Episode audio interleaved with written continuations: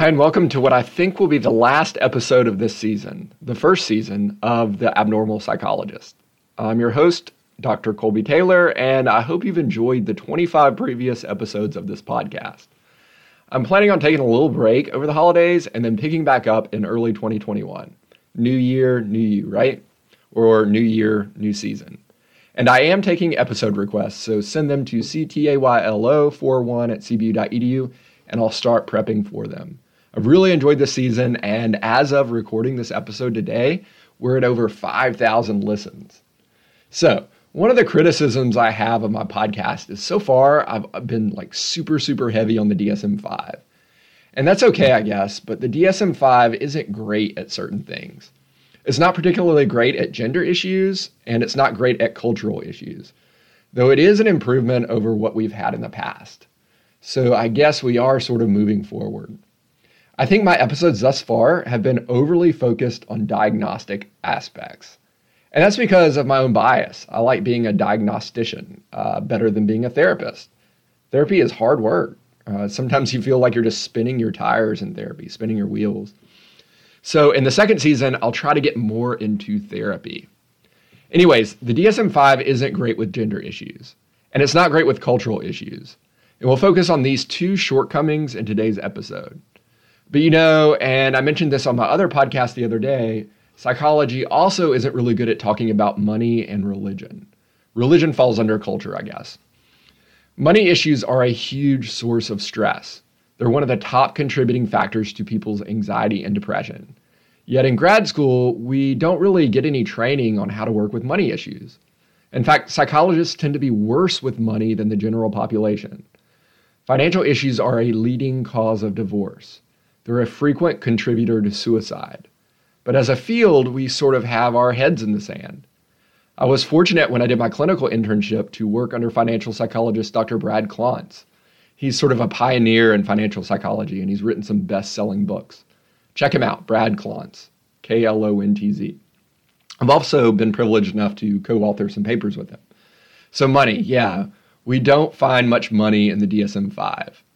We also don't find much about religion in the DSM 5. And most Americans say religion is one of the most important, one of the most valued things to them. I remember in a therapy course in graduate school, the professor asked us what we would do if one of our clients wanted to pray with us. And people just sort of looked around uncomfortably. A lot of times we don't even ask what religious affiliations our clients have.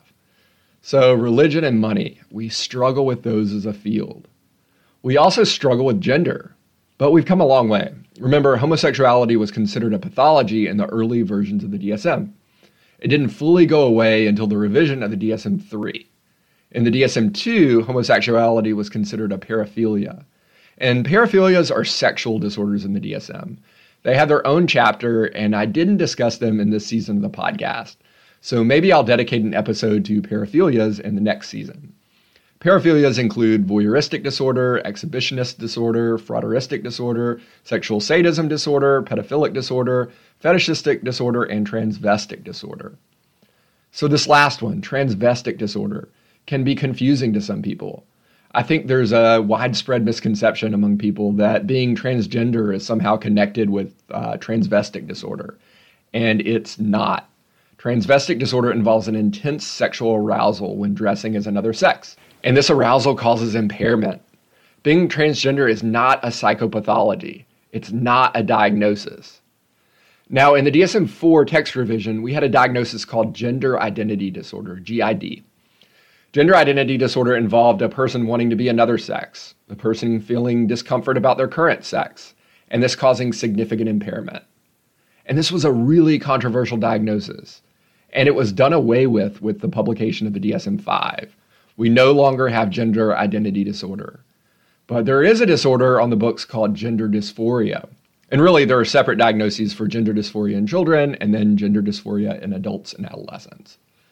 Gender dysphoria involves an incongruence between one's perceived gender and their sex parts.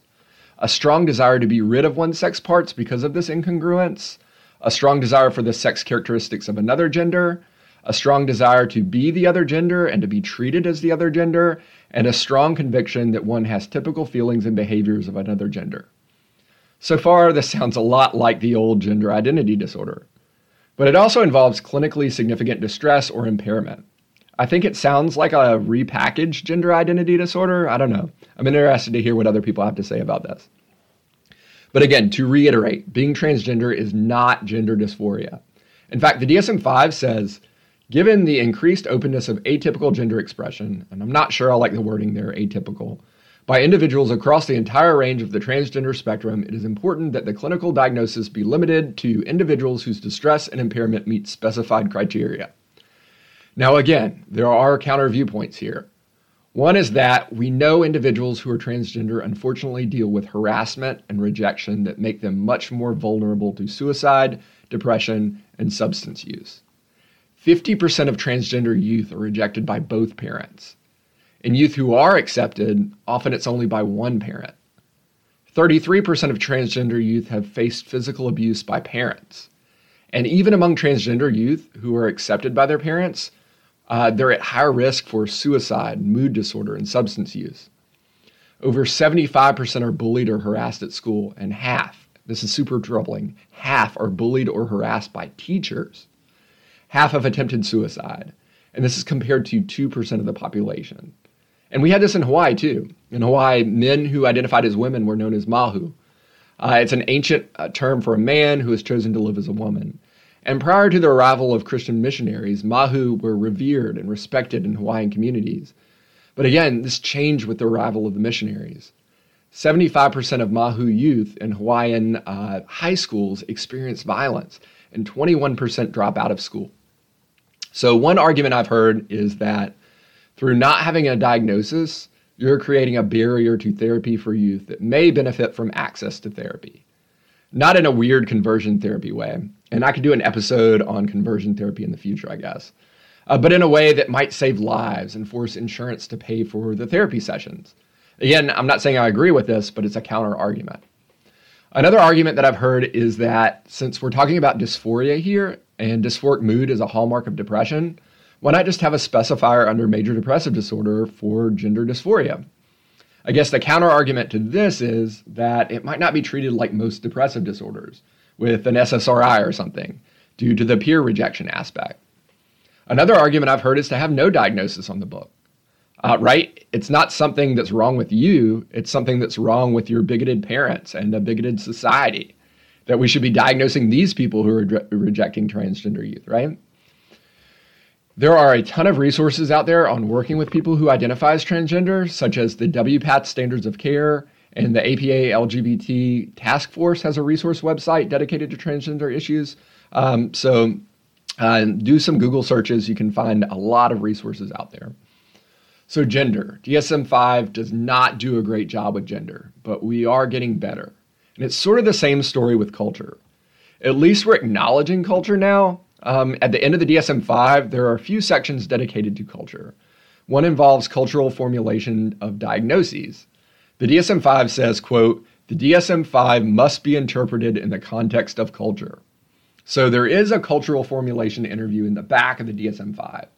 It contains 16 questions and covers cultural definitions and perceptions of the presenting problem and its causes but I've yet to talk to a psychologist who has administered this cultural formulation interview, the CFI.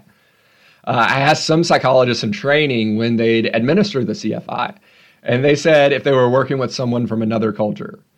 And then I asked them how they'd know someone is from another culture, and then they just sort of looked at me dumbfounded. I guess they would just sort of stereotypically go off of how someone looked or dressed or talked, like if they were from another culture. I'm not sure. Um, I think that every client should conceivably be given a culture questionnaire and screener. Anyways, back to the DSM 5. We also have a glossary of cultural concepts of distress. These include ataque de nervios from Latin America, which may be somewhat analogous to panic disorder, or maladi moun, the sent sickness from Haiti, or mal de ojo in Spanish, the evil eye, which in extreme cases might present like delusions of persecution. Anyways, this is a short section of only a dozen or so conditions, but it's something. I guess it's progress.